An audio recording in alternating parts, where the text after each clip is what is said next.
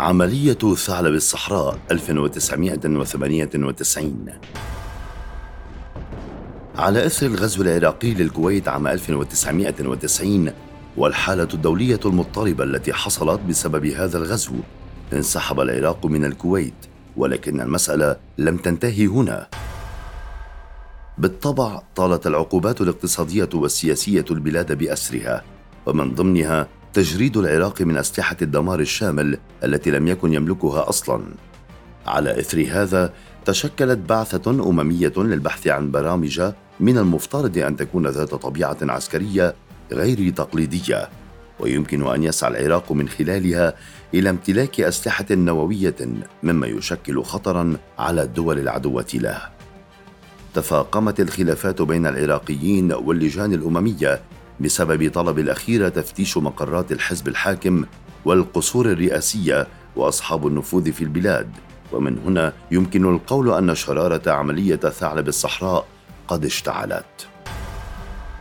في الرابع عشر من نوفمبر تشرين الثاني وصل تقرير من بعثة التفتيش إلى مجلس الأمن الدولي وورد في صياغة هذا التقرير أن السلطات العراقية لا تتعاون أبدا مع لجان التفتيش وذكر أيضا الرفض الذي ذكرناه سابقا بتفتيش بعض الأماكن التي لا يبدو أنها مواقع عسكرية.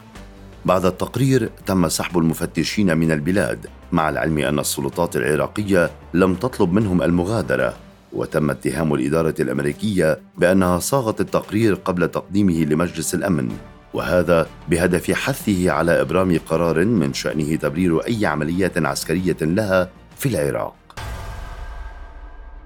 كان البرد قارسا جدا في فجر السادس عشر من كانون الأول عام 1998 وكان الهدوء يخيم على المكان لكن وبدون سابق إنذار قطع هذا الهدوء طائرات أمريكية وبريطانية من طراز بي 52 وهي طائرات قادرة على حمل قنابل فتاكة بزنة سبعة أطنان وبدأت برمي حمولتها على مواقع حساسة في مختلف أرجاء البلاد ومحيط العاصمة بغداد وبموازاة هذا القصف الجوي كانت صواريخ توماهوك تتساقط على العراق منطلقة من بوارج ومدمرات حربية متمركزة في البحر الأحمر وبعض القاذفات الاستراتيجية التي انطلقت من بريطانيا.